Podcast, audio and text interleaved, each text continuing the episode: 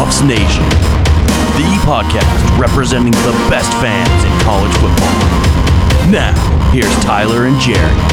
What's going on? Welcome into another off-season edition of the Buffs Nation podcast. I'm Tyler Walgie. He is Jared All, aka Geraldo at Large. To my right. You ever watch Geraldo at Large? Uh, a few times it comes on after you know some of the shows you watch, and you think I could pull that mustache off? I mean, I got a mustache. You do. right you now. have a killer Pretty mustache, Tyler. I never saw that look for you, but you, you pull it off, buddy. So we find ourselves back in the studio about a week or so after doing the Mel Tucker podcast. Last week, uh, off-season podcast number one, Mad at Mel, and we were certainly not happy. But I think we did our airing of grievances. We got all of our negative emotions out of the way, and now it's all positive moving forward. The Buffaloes name Karl Dorrell, the head coach for hopefully the long time coming up here for the CU Buffs. So Jared. I know we're going to go a lot of different directions, but I want to hear. I got to hear, and I think I already know the answer to this question.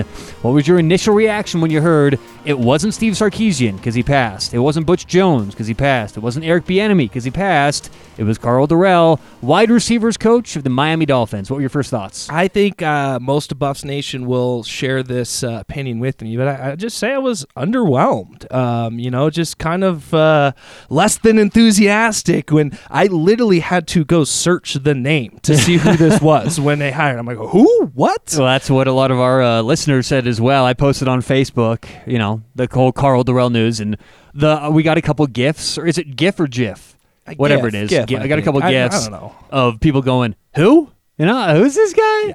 But he's been at CU before. We'll talk about his past, how he got here. Uh, and, and kind of who he was as a head coach. But Jared, I talked to you a couple days ago, your brother.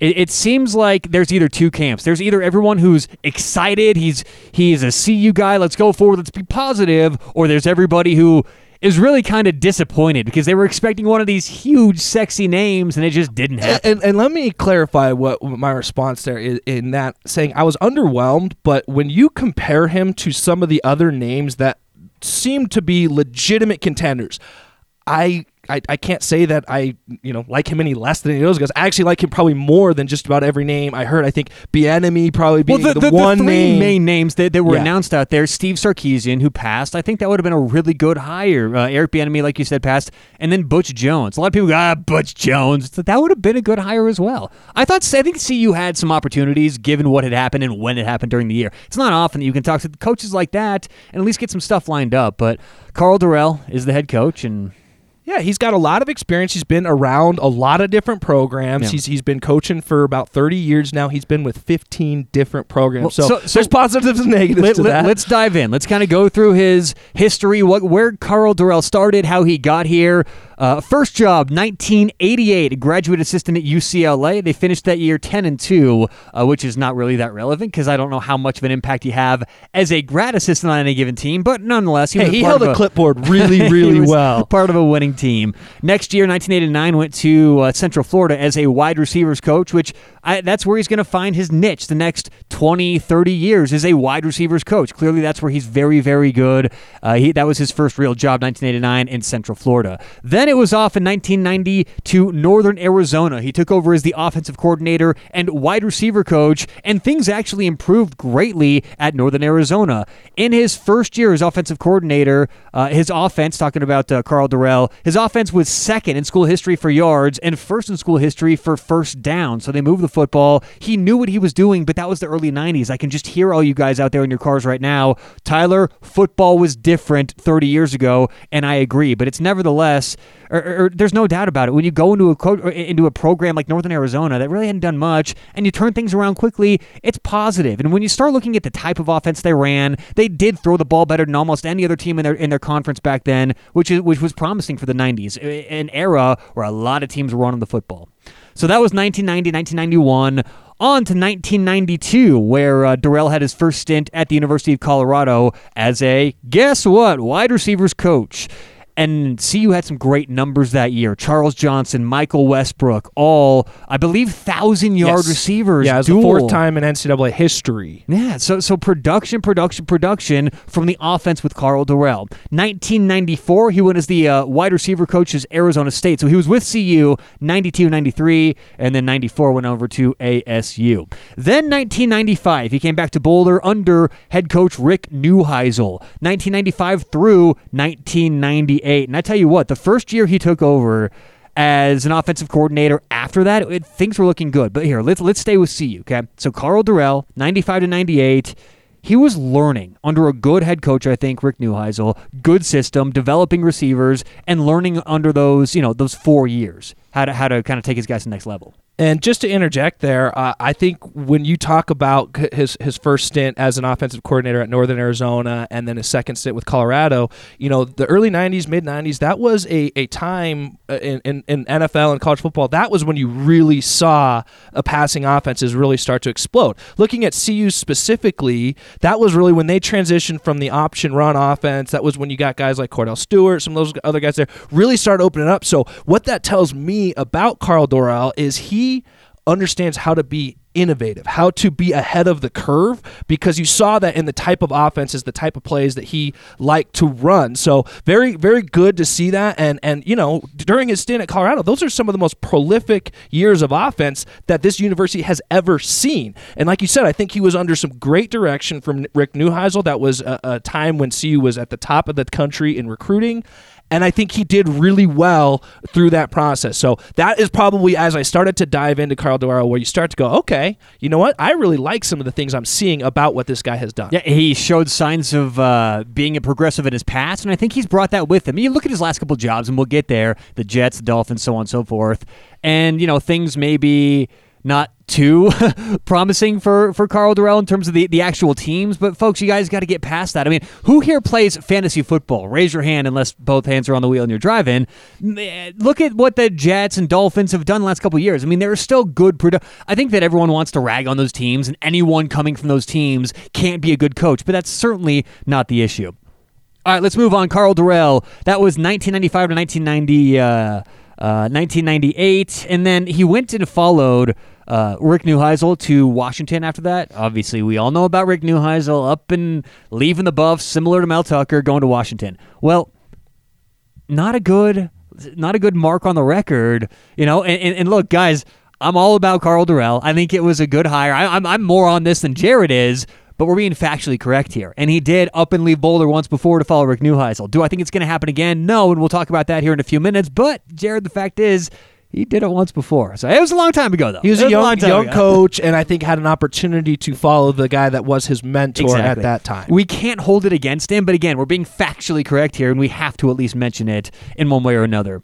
Uh, all right, so let's go on to uh, 1999. Again, like I said, he follows him to Washington. In that year, 27 and a half points per game their offense averaged. And I mean, that's very good. If you look at some of these games, Washington wasn't losing because of the offense. They're losing because they're giving up a lot of points on defense. And so I think it's promising. I mean, everywhere he went in his career and when he took over, it seems like his teams won. Now, now they didn't go to national championships, but it's not like this guy has flamed and burned everywhere he went. The one common thing I heard from CU fans when this hire was made is, yeah, he's only he's never won before. He's average everywhere he's been. It's like I don't see that. I look at his track record and it looks like he goes into places and immediately is able to not necessarily turn things around from a 500 team to an undefeated team, but there's always improvement, and I think that's what we're asking for now in Boulder. We want to see improvement. If we win eight games next year, it doesn't matter who's the head coach. That's improvement for the CU Buffs. Now, kind of interesting here. Before we go on past 1999, Karl Dorrell had an interesting opportunity with the Denver Broncos in 1993 and 1999. Karl Dorrell was the recipient of the Denver Broncos Minority Coaching Fellowship Award, which allowed him to spend more time around the Broncos and more time around NFL talent, which helped him early in his career. In 2000, he was actually hired by Mike Shanahan on the Denver Broncos as wide receivers coach for a couple years until getting his opportunity at UCLA as a head coach. At UCLA, Jared, uh, 35 and 27. I think, you know, he, he had four years where he was either 500, right around 500, and one 10 and 2 year.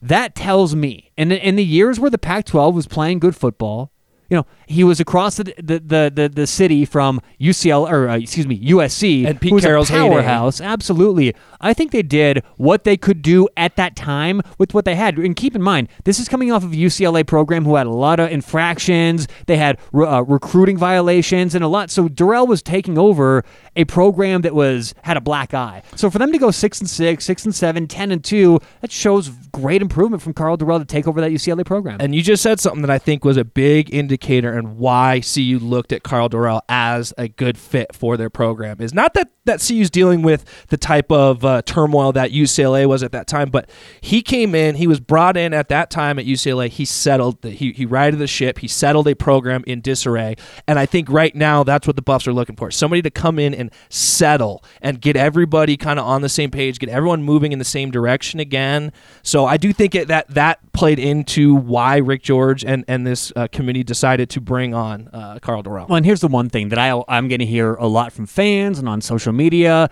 is everyone wants to reference his time at UCLA as a head coach, but guys, that was 13 years ago. There's been a lot of changes since then. He's been with the Houston Texans, Vanderbilt, the New York Jets, and the Miami Dolphins since then. Football's changed. I mean, just look at how the sport has changed in that time. I mean, you talk about how he's he's changed, he's grown up, he's matured. The sport itself has completely turned. I mean, things are now much more offensive, much more in his wheelhouse. So, look, it that that kind of does it for his his resume, where he's been, his coaching history, and yeah, what's that, Jared? I was just gonna say, uh, let me just ask you this, Yeah. and, and to all of our listeners out there, I want you to truly think about this. If I were to tell you over the next five years, CU has no less than six wins, which puts them in a bowl every year, and has one year with ten wins, or at least one year with ten wins, People go crazy. you'd be happy, right? no and, and that's it goes back to our conversation on our last show about what where you are as a program and where you think you are as a program. And the reality is, is do I want to see the Buffs as a six win program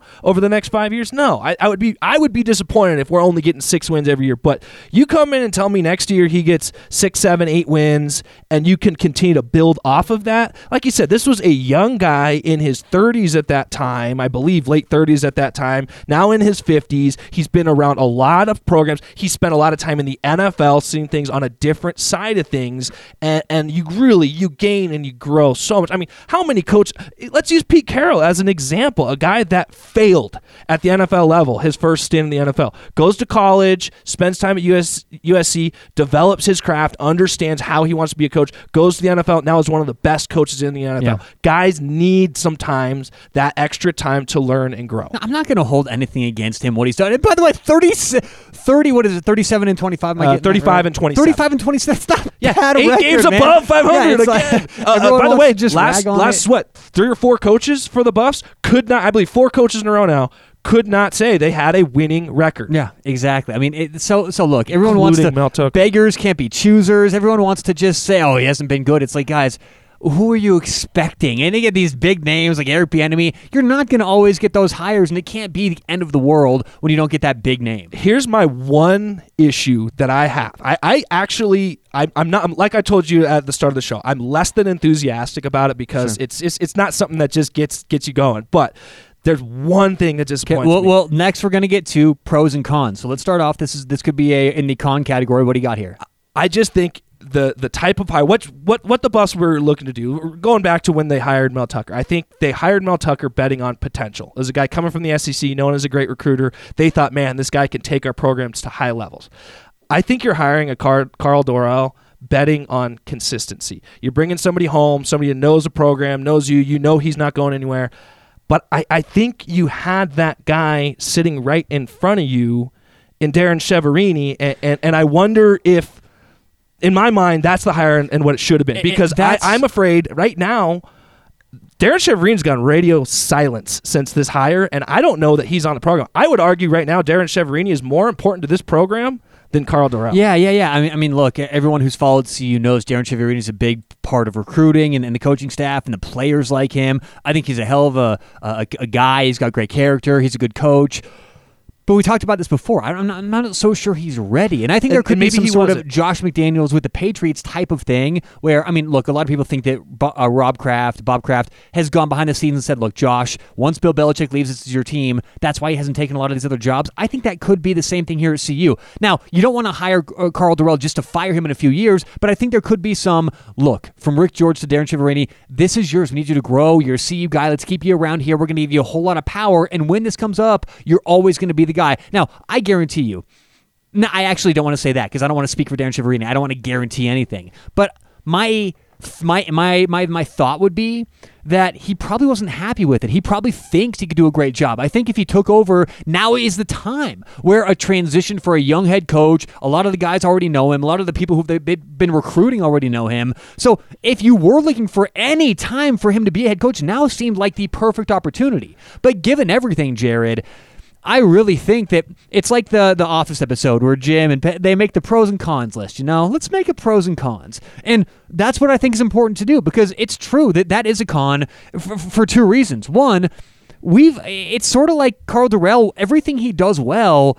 We've already got one of those in Darren Chiaverini. I mean, they're both receiver coaches. They both specialize in offense. They both really specialize with receivers. Now, keep in mind, Karl Dorrell coached Darren Chiaverini. I was just I was going to add that I, I want to get that fact out there that I, I do think that is important to note because when considering and I got to imagine that Rick George did have this thought going through his head hey how is this going to affect a guy that we believe is a key member of our staff well by bringing in somebody that has coached him before so has been sort of his pseudo boss before but also has been a mentor to him. Not only during his time at CU, but since then, the two of them have stayed in touch. He's been a mentor as a coaching guide to to Darren Chiaverini. So I do think that connection is important to for our audience to be aware of. If you weren't, that he happened to be the coach there during the time that Chiaverini was there, so he recruited him. He was there uh, coaching him, guiding him. So I do think that ho- hopefully help the situation. And, and and Karl Dorrell did come out saying he believes Darren Chiaverini will stick around on this staff. He wants him to be a part of the staff, and he thinks he'll be an integral part to what they're doing moving forward.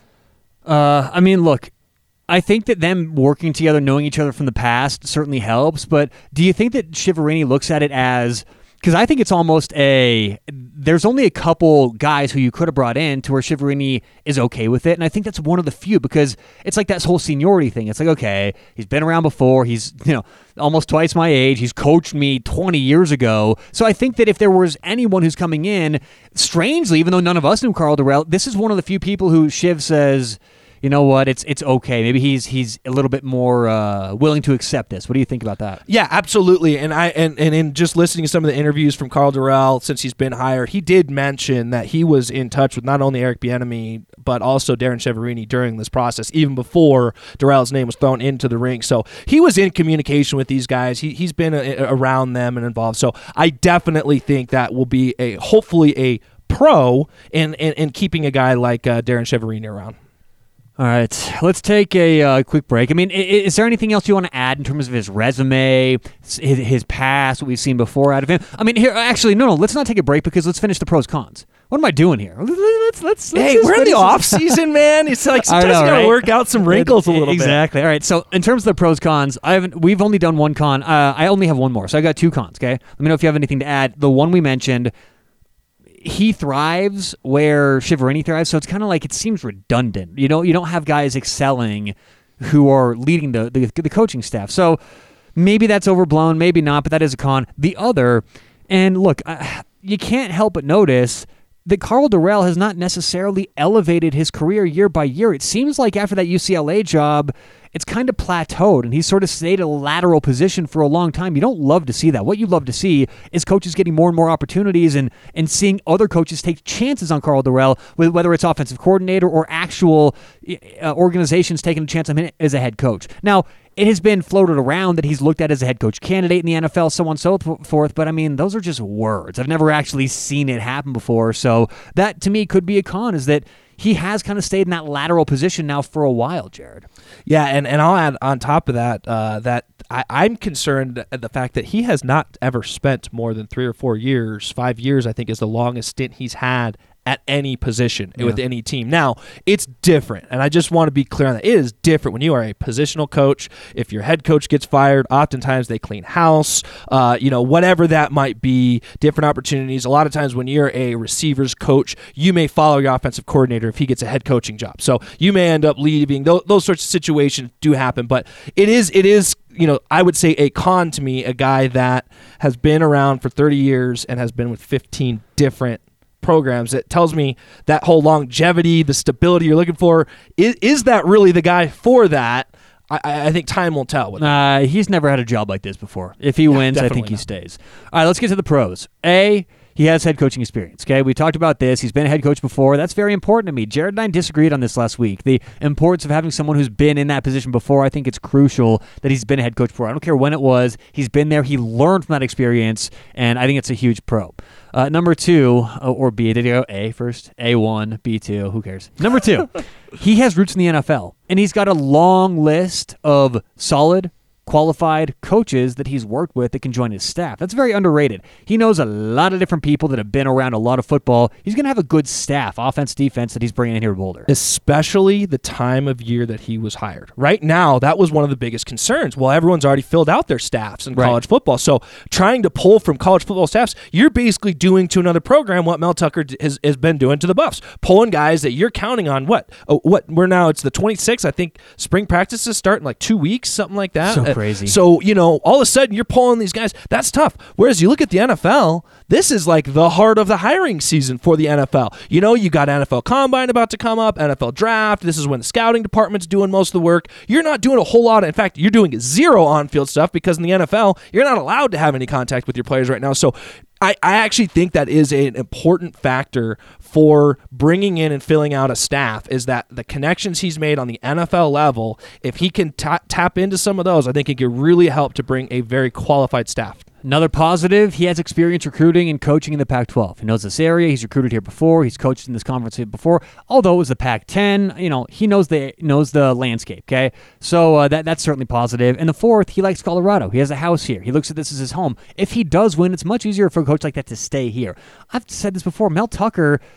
I mean, you don't you don't want to be so negative, but the writing was kind of on the wall. You know, he he'd never been. I'm pretty sure it's uh, he'd never been that far west before in his life. I'm not sure necessarily of the Mississippi, we're, but we're not geographers by Yeah, any means. But I'm as like- I'm drawing I'm like, that where's the line, like Mississippi River? Ohio State might have been as far west. I don't know where that goes, But he's never not been this anywhere far close. west. Exactly. So I mean, he was probably itching to go back to the place he knew. Karl Dorrell understands this area, knows it very well. So we're going to talk about that here coming up soon. We have some sound clips from the press conference where uh, Karl Dorrell was introduced as the head coach of the CU Buffs. But right now, let's pay some bills and uh, coming on back. Like I said, we'll play some of that and uh, talk about. I mean, what we can expect next year from the CU football team. All right, guys. Uh, it- it is. What's the date today, Jared? It is February 26th. We are just about um, uh, two months away from sports betting being legal.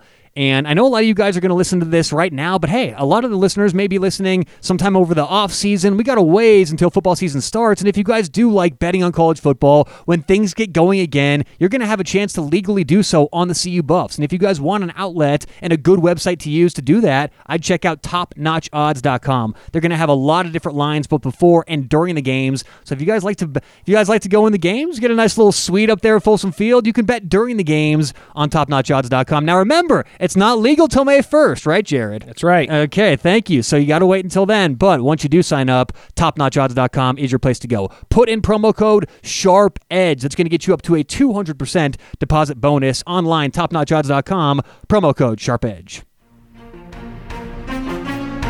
All right, Jared, let's uh, wrap things up on the second and probably final off-season podcast. I know, look, I didn't know we were going to do any off-season pods. As we said goodbye last year, we were going to pick things back up for the black and gold game, you know, in 2020. But Don't don't worry, fans. I'll, I'll talk Tyler into another show or two. Don't don't worry. We'll we'll, we'll get another case. one out for you mm-hmm. guys. It, there's been a lot that's changed, though. I mean, look at the landscape of college football. I have a mustache now. Things are just weird. I know. I, You have a fine, vigorous mustache. You clearly come from superior stock. it, it's just really mesmerized me right now. I, I Yeah. cannot look Get the away. handlebars going Yeah. down. It's uh, it's Yeah. something else. The ladies must love it. Well, what can I say? All right, so we got some sound clips to play here. Obviously, uh, Karl Dorrell introduces the CU head coach a few days ago, and uh, these sound clips from that press conference. So let's start off. Uh, Karl Dorrell talked about the fact that CU is a place he's wanted to be. Colorado is a place that he's wanted to be, and if he wins, he's not going anywhere. We decided years ago that Colorado was going to be our home to stay when it was all said and done. And um, I did have that inkling in the back of my mind, though, that uh, my fondness for this university and getting a chance to be in this position uh, would be a dream. And uh, it came true. Now that seemed real. That seemed honest. That seemed sincere. He seemed actually. That was the only time during the whole interview or the whole, during the whole press conference he kind of seemed to get emotional. But that didn't seem like he had that plan. He didn't seem like you know he was he was forcing it. That seemed real, which is kind of weird because that was strangely reassuring. And, and, and, look, some press conferences the guys just kill it. Some are better than others. And I'll, I'll say this: he didn't get up there and absolutely mesmerize the room by any means, but I liked what I heard there, and that seemed very sincere. Uh, it seemed to me what I took, and as we go through some more of these clips and the interviews I've heard, he just he seems like a guy that's just really uh, overwhelmed with the moment a little bit and just so excited for the opportunity that he has. And so I think the emotions sometimes they, they do start to creep in in situations like that. And, and that's a good thing. I know that's sometimes you want this truly polished, you know, well presented guy, but I, think sometimes just getting that true natural person coming through, it's good to see through through that a little bit. Well, and you want to know that he can talk to uh, the team and that he can address the team. And you don't know what that's like behind closed doors but he talked about that and he addressed the team, sat down with the players, both individually and as a group. And actually, the reassuring thing is both Karl Dorrell and the players think that they can win right now. I was telling our players earlier in our meeting, I said, what, what we do as a program stays within our program, but what we do on Saturdays will be a sight to be seen. So what we expect our players to do and what they aspire to do, inspire to do for this year, they, they think they can win now. I was encouraged by that in our meeting this morning. So guess what? We're going for it now. What do you think about that? I mean, uh, to me, that is a little bit of coach speak. Of course, you're going to come and say, "Yeah, we believe we can win now," but uh, I, I like that. That's how he addresses his players. Say, "Hey, we we are going to do some big time things on, on Saturdays. And and I think that is a little bit different than the message from Mel Tucker in that Mel Tucker was all about the discipline and the structure and everything. And you know what? You might be winning some nine to three games and some not so flashy stuff. This guy said, Hey, we're gonna go do big time things. You guys are gonna have big Saturdays every week. I well, like to see that. I think it does a lot for the confidence of the players too, because let's face it, these last couple of weeks were tough on fans, the the other coaches, everyone around the the program, but it wasn't harder on anyone but the players and the guys in that locker room, especially the upperclassmen who've been here for a while. I mean, have gotten out through two coaching changes. crazy, man. So I think it was very important for him to sit down with the players, everyone get on the same level.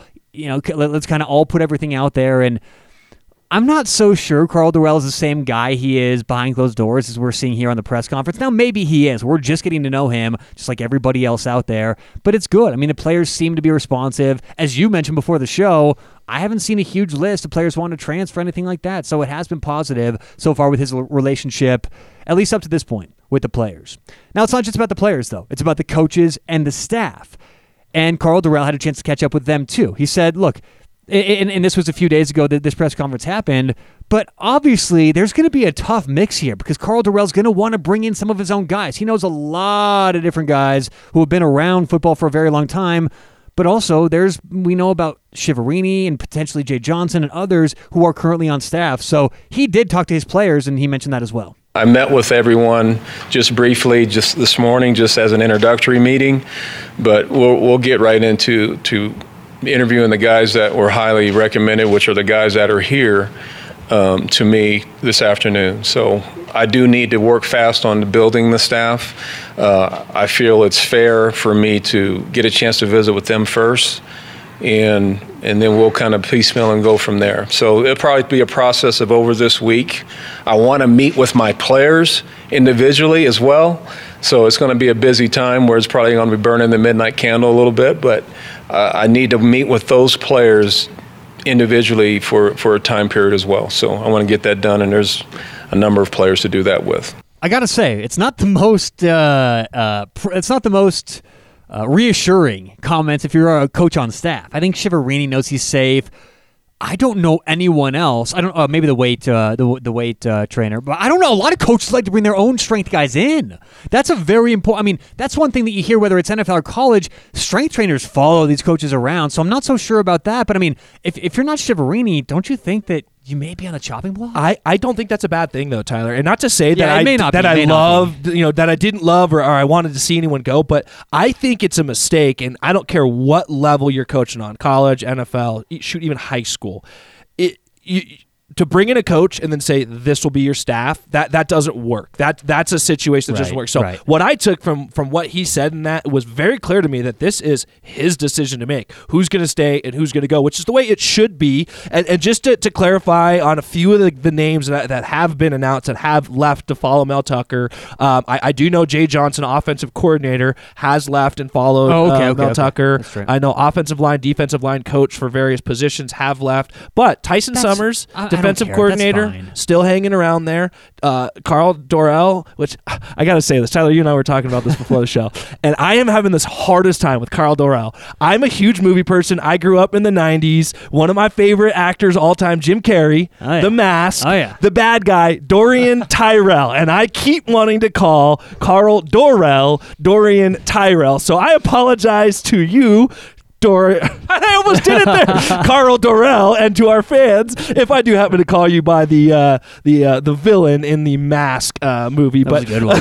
yes, yes. Um, I don't even know what I was saying at this point, but Yeah, uh, yeah, you know. So I, I think it's it's definitely um, a, a positive. You know, Karl Dorrell being an offensive guy, Jay Johnson being offensive coordinator out. That's not a huge loss No, at this point because I don't think their their styles don't necessarily mesh uh, necessarily anyways in what they were going to be doing. Uh, but to see that Tyson Summers, hey, that is a, a potential guy that you could keep on, could retain, and maybe, Maybe, but I don't know. some similar, you know, some some some flow from last year. Over. he didn't.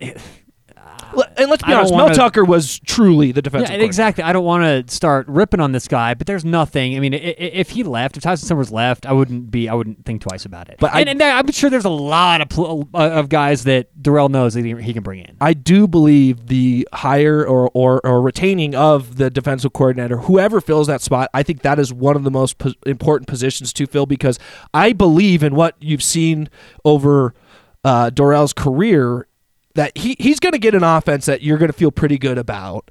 You obviously have Chiaverini, hopefully still on staff as well. Darian Hagan still part of that staff as well. So so some good offensive coaches. So I think whoever you bring in to run the defense, if you can really solidify that and have a top notch defense, you can feel really good about the re- direction of this coaching staff. And that leads us right into our final quote today uh, from uh, Karl Dorrell. He talks about the one thing that I think a lot of true fans are really wondering.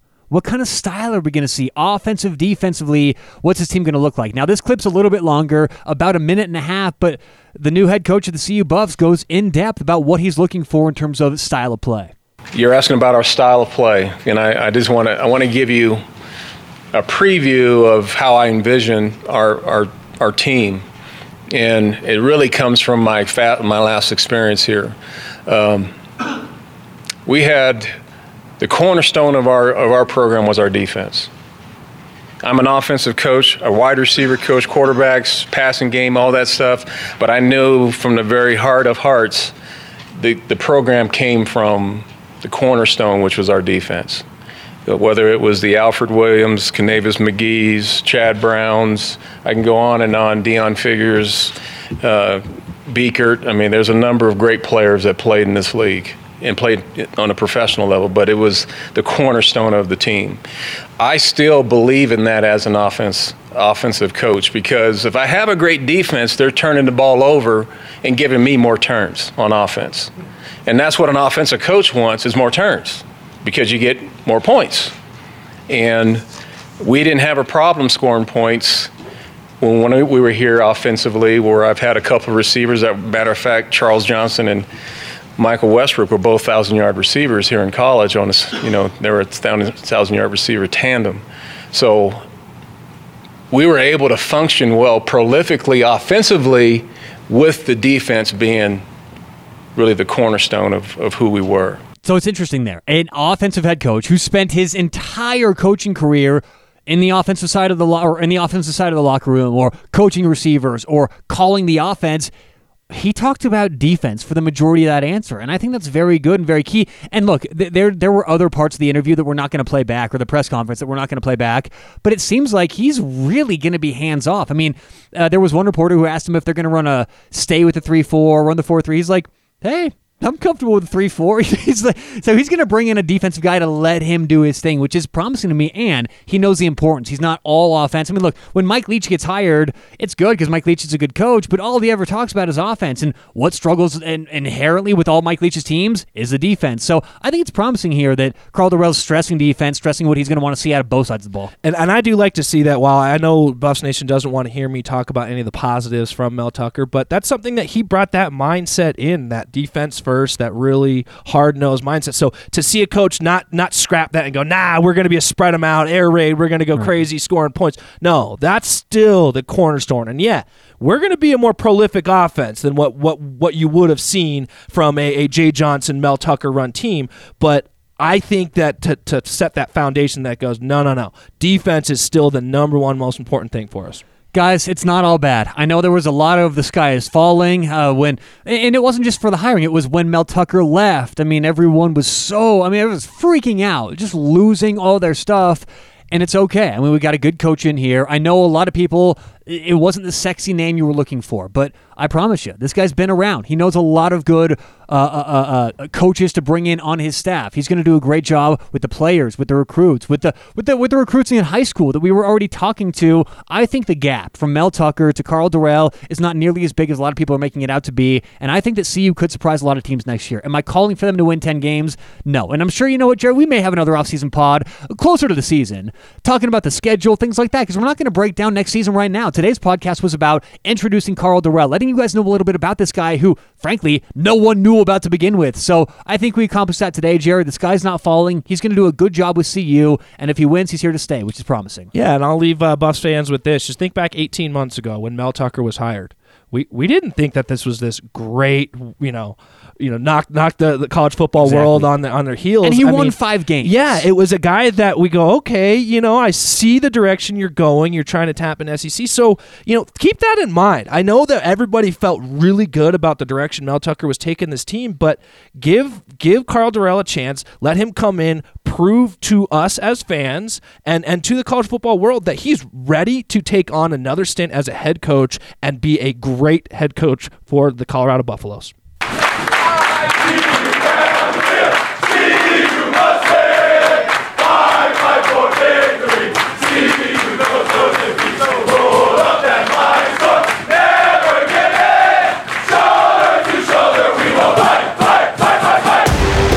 Right, that does it for today's show. Remember to give us a like on Facebook. Follow us on there for any news in terms of the podcast.